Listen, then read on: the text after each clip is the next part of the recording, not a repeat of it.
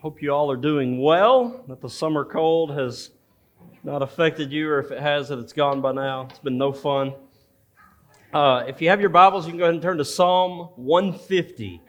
Psalm 150. It's the last one in the book. So there you go. Psalm 150.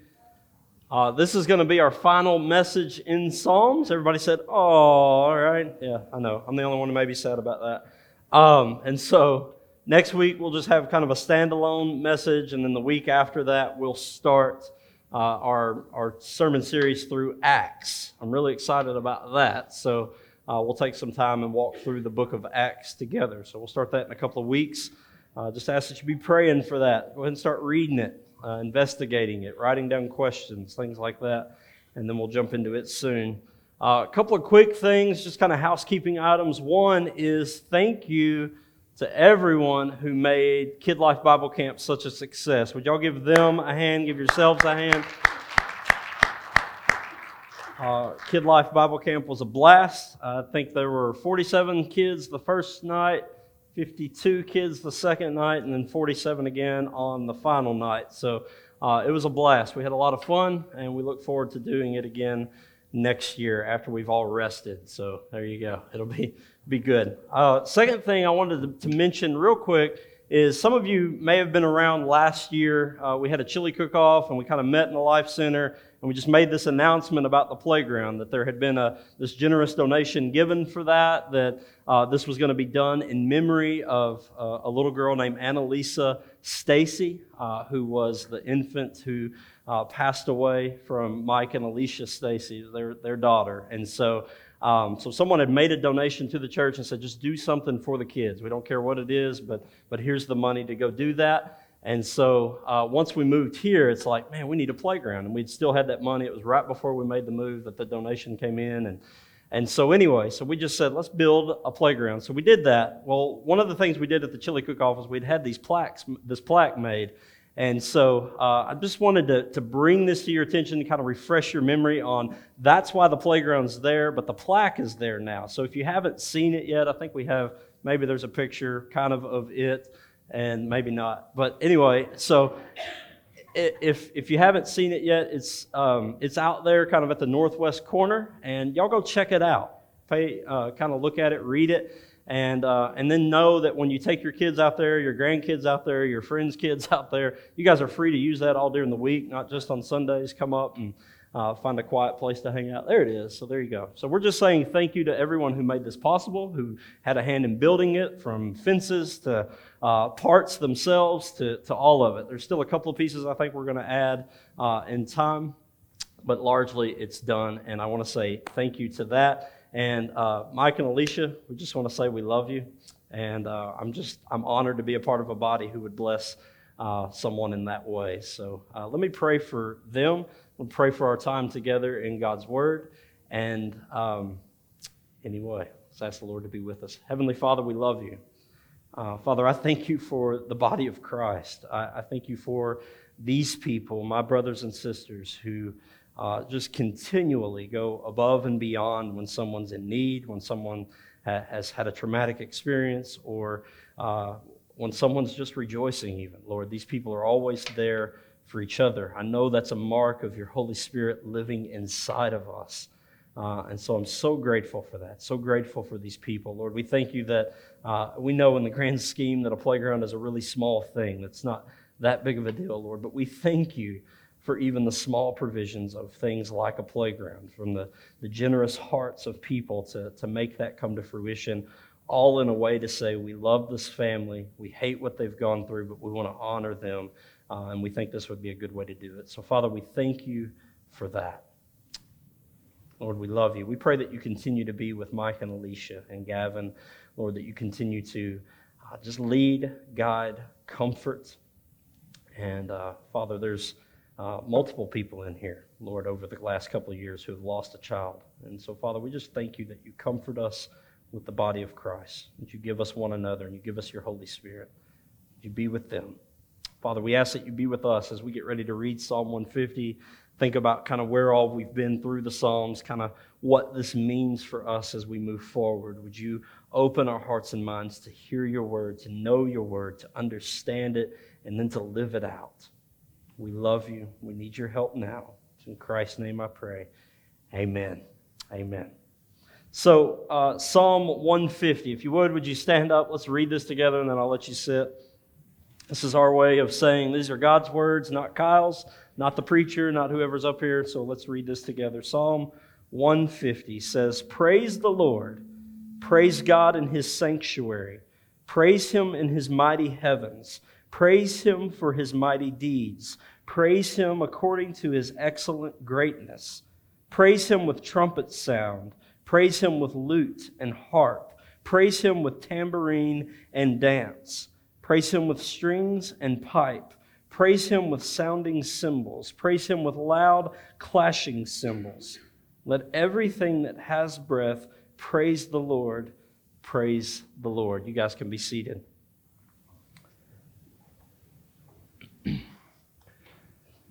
I want to talk to you just a little bit about worship and praise and kind of how this is an ongoing thing in our lives as we get ready to dive into this text. So, your affections, you may or may not be aware of this. I'm sure that you are largely aware of this, but your affections, your my affections, they're constantly falling on someone or something, right? So we're maybe it's a loved one. Maybe there's somebody in our life who we just love so dearly. We value our time with them. They kind of make us feel at peace or at home. They give us some joy. They're comforting uh, when we need it. And so we just we praise them, right? We just talk about how much we love them, how wonderful they are to us, and all of that. We maybe it's just kind of an item of convenience at times, right? Like a microwave or an air conditioner or a drive-through. You're just like, man, I'm so grateful for these things. Mama ain't got to cook tonight, right? So uh, and so we're we're we're happy for items of convenience. Maybe it's a car car. Uh, maybe it's your phone because sometimes they are convenient. Uh, and so these things in life tend to make life easier, more comfortable. So we end up kind of praising them. We talk about how comfortable life is with them, how much they mean to us, how, how sad we would be if things went away, like air conditioner. I, I don't know that I would enjoy a life without air conditioner. So, at least not in South Arkansas. So these things tend to, to kind of make our life easier. But then maybe it's something like a food or a drink. You know, the way a flavor hits your taste buds just perfectly, kind of all mixed together in the right ways. And you just think in that moment, man, there's nothing better than this. I feel that way kind of anytime I have a, a steak from the sandbar over in Camden, right? And, and so there isn't there's just not in that moment anything better, anything greater, and you just you're praising just how good food is. Like thank God for a cow, right? Thank God that we've learned how to slaughter those things and throw them on a grill. Like this is this is perfect. And butter sauce or whatever this is they're doing to this thing, this is amazing, right? And so that's kind of how we feel.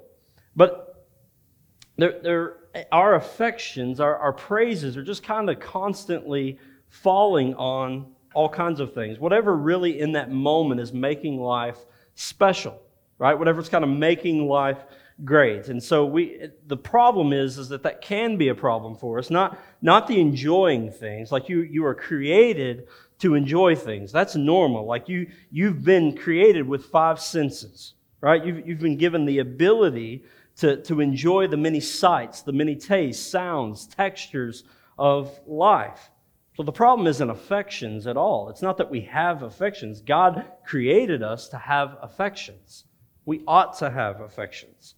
But the problem is that we too easily let our praise terminate on His creation, that our affections just kind of die on the thing that we're praising, whatever that may be. It just stops there. We never recognize that it came from anywhere else. We begin to praise creation rather than the Creator.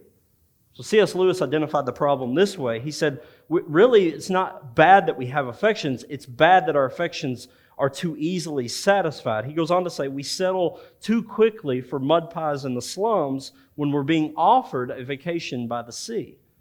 He's just saying too often we, we let our affections die on just these really small, kind of transient things when God has so much more to offer us. It's in those moments that we begin to praise the Creator rather than, um, or we begin to praise creation rather than the Creator, that we are committing idolatry. Now, this isn't a new revelation. This isn't anything that Kyle's kind of drummed up, right? I, you know me, I'm not in the business of just making things up. This is the root of sin. This is where sin begins in our heart. It's a failure to value God above all things so that he's not praised as he should be. It's not a coincidence that the first commandment issued in the Ten Commandments is, You shall have no other gods before me. God is the creator of all things and is therefore the only God, the only thing, the only person worthy of our unadulterated praise. Paul in Romans 1, he identifies the root sin as idolatry. He says this He says that mankind exchanged, talking about kind of back at the fall and so on and so forth. He says mankind exchanged the glory of the immortal God for images he goes on to say they exchanged the truth about God for a lie and worshiped and served the creation rather than its creator. Creation worship rather than creator worship became our nature after the fall. In, in the Psalms, what we've seen kind of over and over again is just the valleys of sin and despair and hopelessness. But we've also seen the mountaintops of faithfulness and hope, redemption, and trust. And Psalm 150 just comes in at the end of all of this and acts like a doxology. It's just this, this praise for God, like just a bursting forth. And this is who God is. He's worthy of our praise. And in that way, it's a fitting conclusion to the book. You come to the end of Psalms, you see that God is faithful, that He's steadfast in His love for His people, that He never leaves us, never forsakes us, that He's always in control, and you see then that He is worthy of praise. And so Psalm 150 commands us to praise Him over and over again, it says.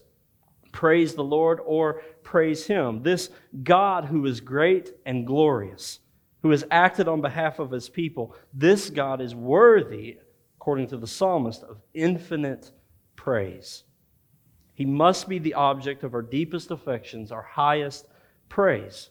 And so I just want you to write kind of this big idea down from this text. I think what the text is after is that only God is worthy of wholehearted praise.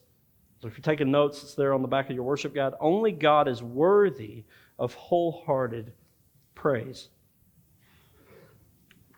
Now, I mentioned that we see the words praise the Lord or praise Him over and over in this text. We actually see them 13 times in six verses. The psalmist is making it utterly clear because he knows how um, silly we can be, how dumb we can be, even at times, how prone to wonder we can be. And he's just making it very clear for us in saying that God alone is worthy of our praise. Praise Him, praise the Lord, praise Him, praise the Lord. He even commissions the heavens to praise the Lord. Praise Him in His mighty heavens. What he's saying is, is that human voices alone aren't enough for praising the Lord. That he is worthy of all the praise of everything that has breath. So let everything that has breath praise the Lord, as he says in verse 6. He goes on to command us to, to use all of our energy in praising God, to play instruments, to smash cymbals. Seth said, I got that one for you, right? To, to dance in joyous praise of the Lord. Now, I know, I, I know some of you are Baptists, some of you Church of Christ, right? You're a little uncomfortable right now. It's okay. We're going to get through this. All right? You can do this. We can praise and dance. That's okay, Baptists. We can praise with instruments. That's okay, you Church of Christers. We've got this. But the psalmist is, is telling us that use everything you have to praise the Lord because he's worthy of that. He's worthy of it. And so he goes on to command us to, to do it with all of our energy. He, he's telling us that it's wrong for us to give even the least bit of praise to anyone or anything else. That if we start to do that, if we're praising something else, we're in trouble. We're, we're, we're giving affection to something that's not worthy of the affection. Spurgeon goes on to call it treason. He says it's robbery. We're, we're taking from the Lord, we're, we're abandoning the Lord, something that He's due. Remember, if we give our praise to anything or anyone else, we, we're committing idolatry. To protect ourselves from idolatry, we must make a habit of praising God in all things and for all things. Right? So we want to do it in all things. In all the things of life, we want to be praising God. We want to have this heart geared towards praise. We'll talk more about that in a little bit. But then, for all things, we want to recognize that all things in life come from God. That, that He is the Father above in heaven who gives good gifts. We recognize that they're from Him, and so we praise Him for those things. We recognize that only God is worthy of wholehearted praise. Typically, when we, when we have a sin in our lives, we just try to mortify it, which means we, we try to kill it. We try to put it to death. So if I've got like the sin of idolatry in my life, I'm finding my affections are falling on someone or something else other than God. I'm putting that before Him. Typically, what we'll do, the way that we'll kind of go about getting rid of that is we'll just, you, you know, we'll try to, it's like chopping off your right hand or gouging out your right eye, like Jesus says, right? Typically, we just try to cut that thing off. We try to mortify it the best we can. We're trying to kill it in the best way we can. But what happens, at least I've found so often, what the, what the Puritans recognize, is that we, we become so centered on mortifying the flesh that all we can ever think about is mortifying the flesh. All we can ever think about is that sin that we keep committing. And so we end up in a lot of, really, a, a lot of different states for me, what it's often looked like is I get very down about my sin, right? I, I begin, I'm, I'm, very ashamed of those things, oftentimes uh, in despair over those things. And I know that, that Jesus Christ has erased sin in my life, right? Like, not that I won't sin, but that I'm not guilty of those sins any longer because Christ bore that guilt. But even still, in the moment, sin has dominion over me. And I recognize that. I'm, I'm giving it to, I'm giving dominion to sin.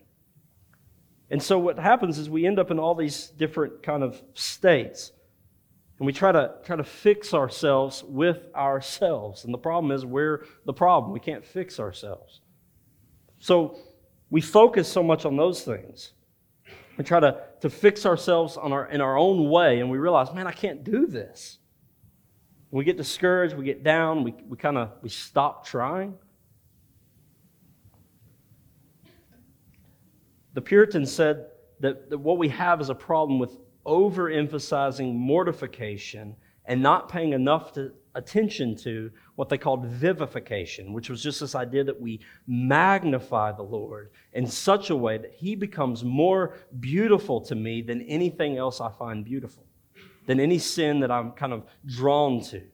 And that we should vivify the Lord, we should magnify Him, we should praise Him more.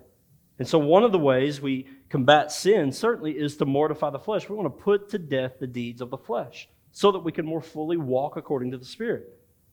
But one of the ways we do that also is to stare over and over at the glory of God in Christ Jesus, that we look to Him, we praise Him, we worship Him, we magnify Him in all things. The goal of vivification is praising God in such a way that He becomes more desirable, more praiseworthy than the allure of our idols. I think that's part of what the psalmist is after here. So when I say that only God is worthy of wholehearted praise, I mean that our whole hearts should be engaged or devoted to praising God alone, not divided between praising things or praising people, but to praising versus kind of praising God, but just wholly committed to praising the Lord in all things, for all things.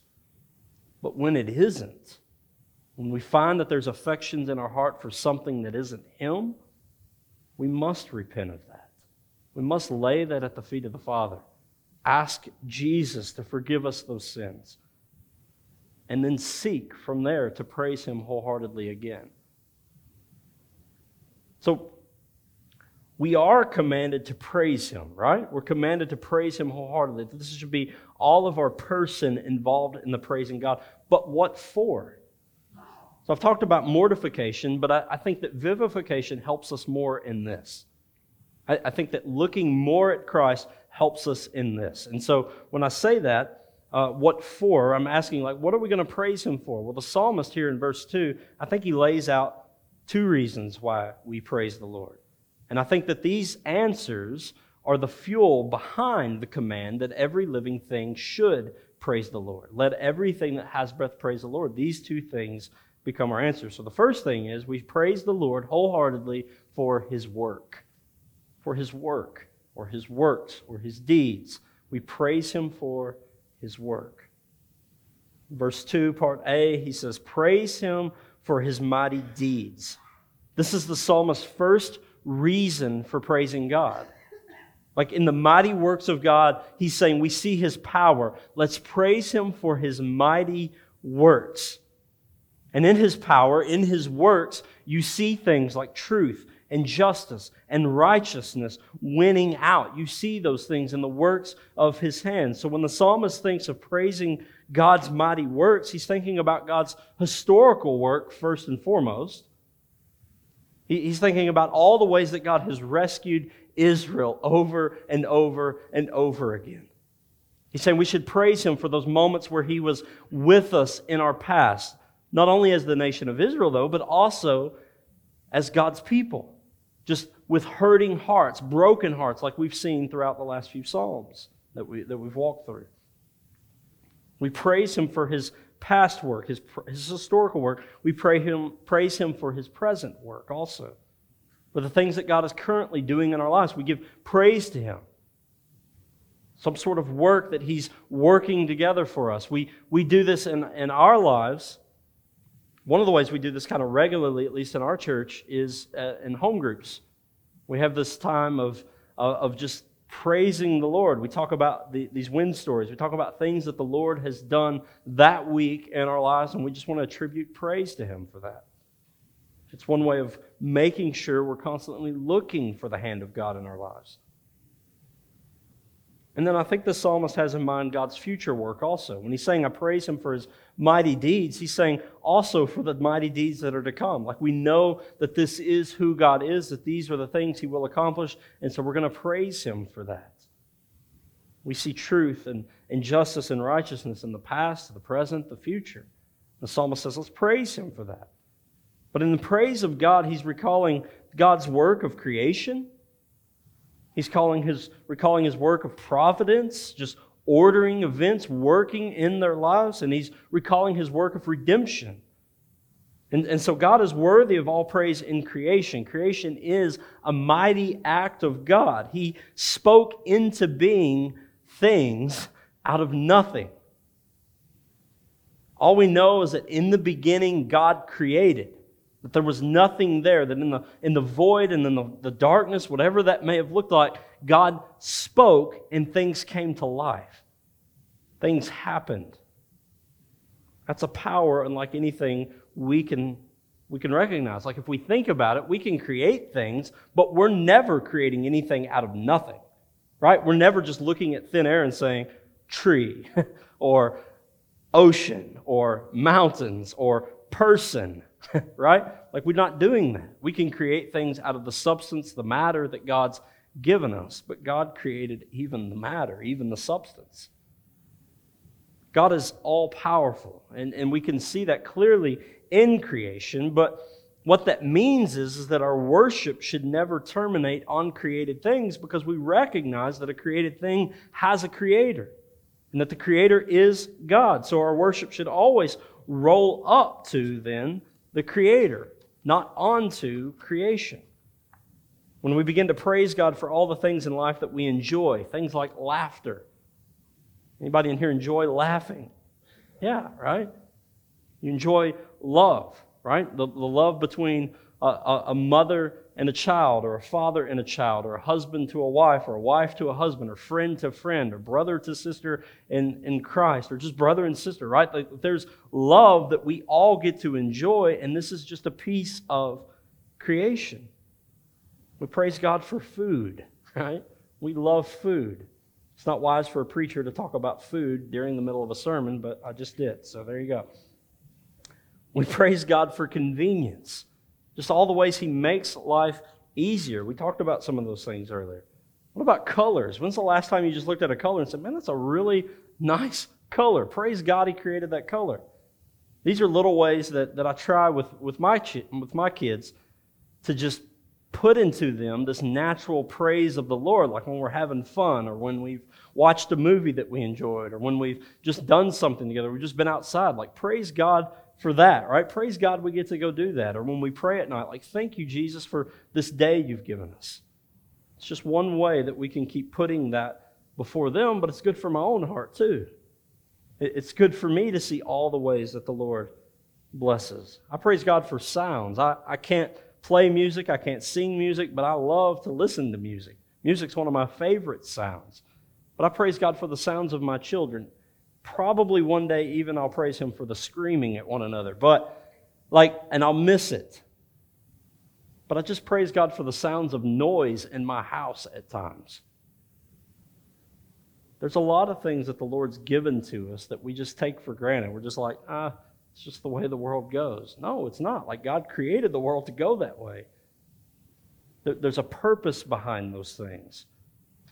And when we rightly roll our praise onto the Creator, we're then praising Him. Like that's right worship in that moment. And we're guilty of not doing that.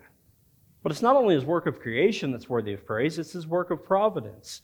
It's worthy of praise too. Like from what we know about God in the scriptures is that we can rightly praise him in all of the events of our lives. We know that he is working together all the things of our lives for the good of those who love him or are called according to his purposes. Romans 8:28. We can see over and over throughout the Psalms, throughout the Old Testament, throughout the events of the world in, in, in our scriptures, throughout the New Testament, in suffering, and all of these things we, have talked a lot about this as we've gone through some really difficult Psalms and over the last few weeks. We can praise God in all things. We're not praising Him for the thing, right? Like, praise God for this disastrous event that happened in my life. We're not doing that typically. But we're praising God in the event, in the middle of it. This is what James talks about in James chapter 1, uh, verse 2. He says, Consider it an opportunity for great joy when many trials or trials of various kinds come upon you there's something in the trial that's going to create in us a steadfastness or a faithfulness to God. And so we can praise God in the moment of the trial because we know that it's working together for our good. Doesn't mean we're praising Him for the thing, it's just that that thing's producing a more Christ like person in us. And we're grateful for that. And so we, we praise God for His providence. Whether things be good or bad, we know that He's with us that He's working all things together for our good and His glory, and so He is worthy of praise in every season of life. But finally, one of the greatest works of God is redemption.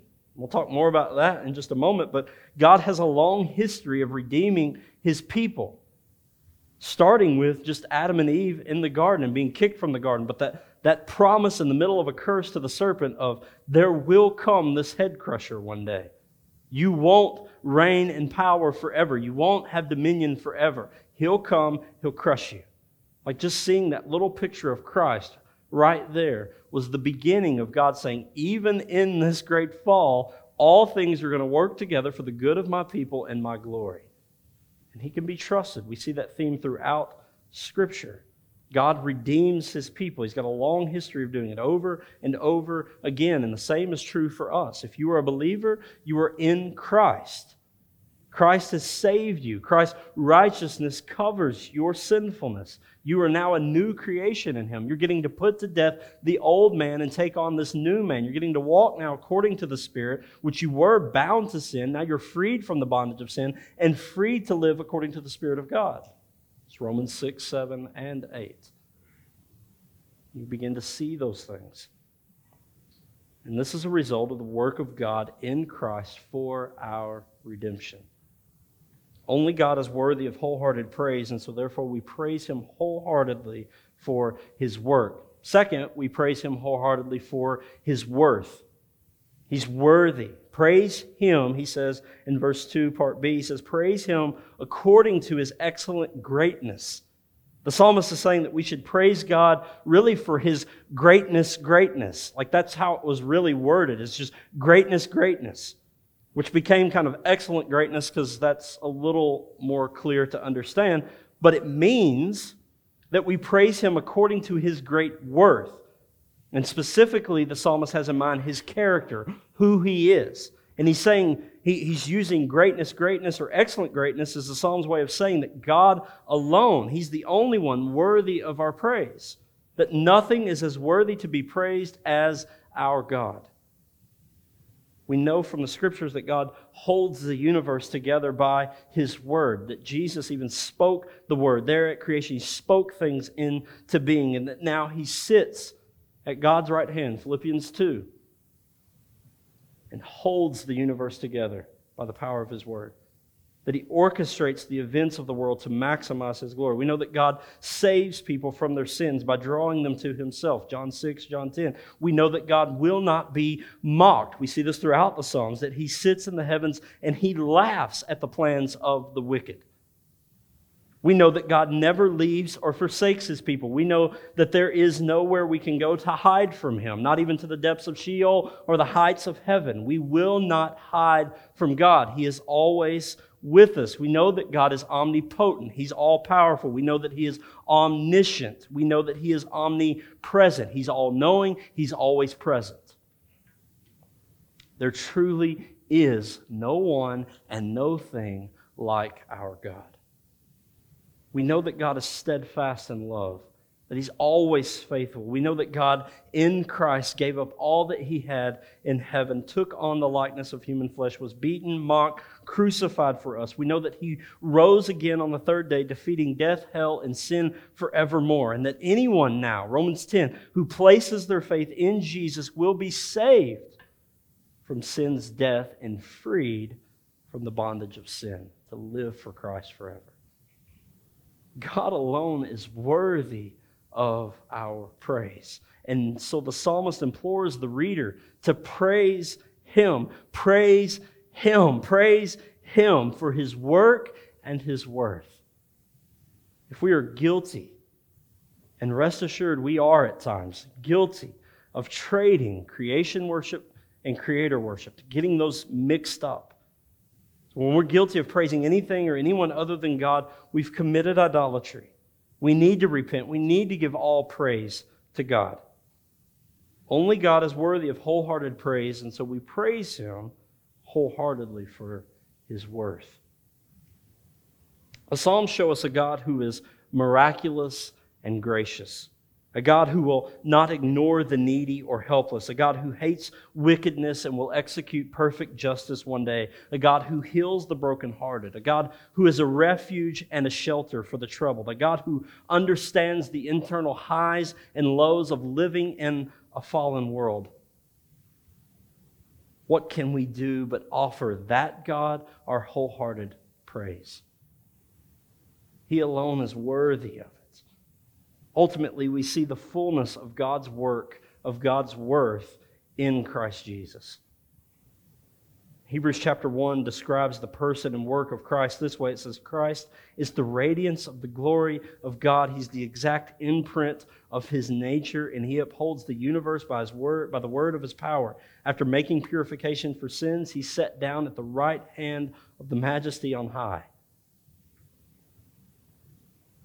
We read things like that in the New Testament and we say, wow, like he is worthy of my praise. I praise him for his work, that he became like me, that he was tempted like me, and he overcame sin and he overcame death for me. And now that by his death and resurrection, I too can overcome those things. But I, but I, I praise him for his work, but I also praise him for his worth. That because of his death, because of his resurrection, because of how he upholds now the universe by the power of his word, and he sits at the right hand of the Father, like he alone is worthy of my praise. He alone is worthy of not only my praise, but my wholehearted praise. And if there's anything in me that's not praising the Father, if there's anything in me that my affections are kind of terminating on creation, then the rest of me, the spirit which is alive in me, raises kind of this red flag in my conscience and says, That's not right. That's not it. Don't, don't use your body, your mind, your words, your affections for that.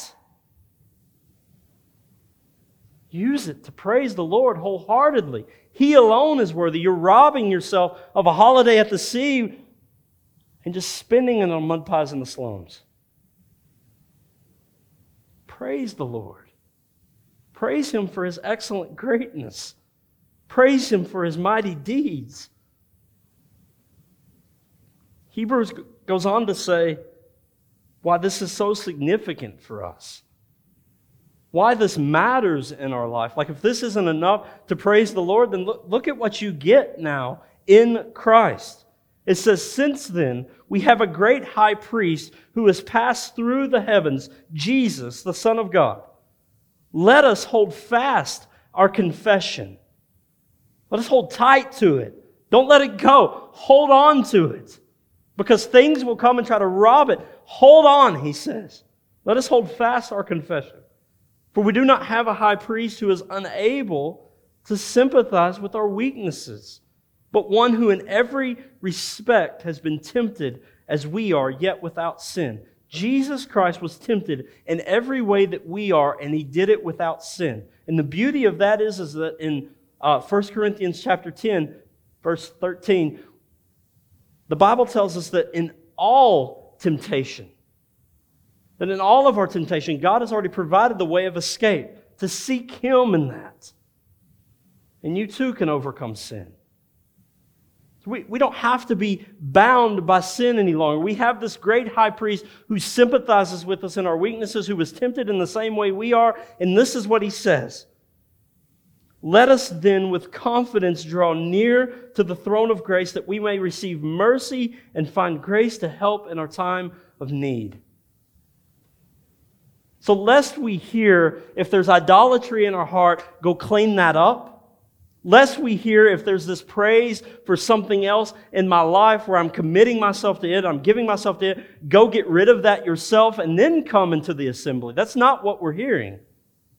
That's not what the scripture is saying. The scripture is saying you have a sympathetic high priest in heaven who was tempted in the same way, tried in the same way, did it all without sin, gave his life for you so that you now can approach this throne of grace and receive mercy for your time of need. Hallelujah!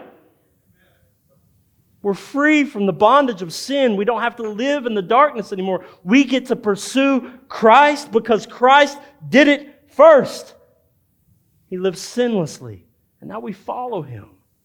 We praise him in this. I don't want you to hear this beat down message of like, oh man, there's this. I, I know that I just love that TV show too much. I, I love that person more than I should. I, I love that, that thing, kind of that pet sin, more than I ought to. And all I'm hearing today is that I'm just worthless. No. What I want you to hear today is that you have reason to praise even when your heart is far from the Lord because Christ is there for you. There's nowhere you can go that He's not there. There's nowhere you can run to that Christ isn't pursuing you. He's there. And you too can approach the throne of grace and receive grace and mercy in your time of need. Praise God for that. So I just ask you, I want you to ask yourself, are you in need of grace today? Are you in need of His mercy today? Have you sinned against the Lord by trading creator worship for creation worship? What we see over and over again in the Psalms is that the God of the Psalms, one who meets the desperate, who hears the distraught, he took on flesh and blood and he came for us. He came for you. This is who he is. Will you draw near to him? Will you draw near to the Lord today? Will you draw near this morning and receive mercy and grace in your time of need? I do beg you to, to stop the creation worship, whatever it may be in your life. Stop hoping that that thing will finally bring happiness to your life, whatever it may be. Seek the Lord and Him alone and let Him take care of all the details. Let Him work the rest out in your life. But seek Christ today because He's the only one ever. He's the only one ever, right? All the other gods say, Come to me and do these things. Christ says, Come to me and find rest for your souls. It's beautiful. The God we serve is truly unlike any other God. And we're guilty of not praising Him enough. I'll be the first to admit. But let's not just settle for that. Let's say, look at who He is, and let's praise Him together. Let's worship Him together.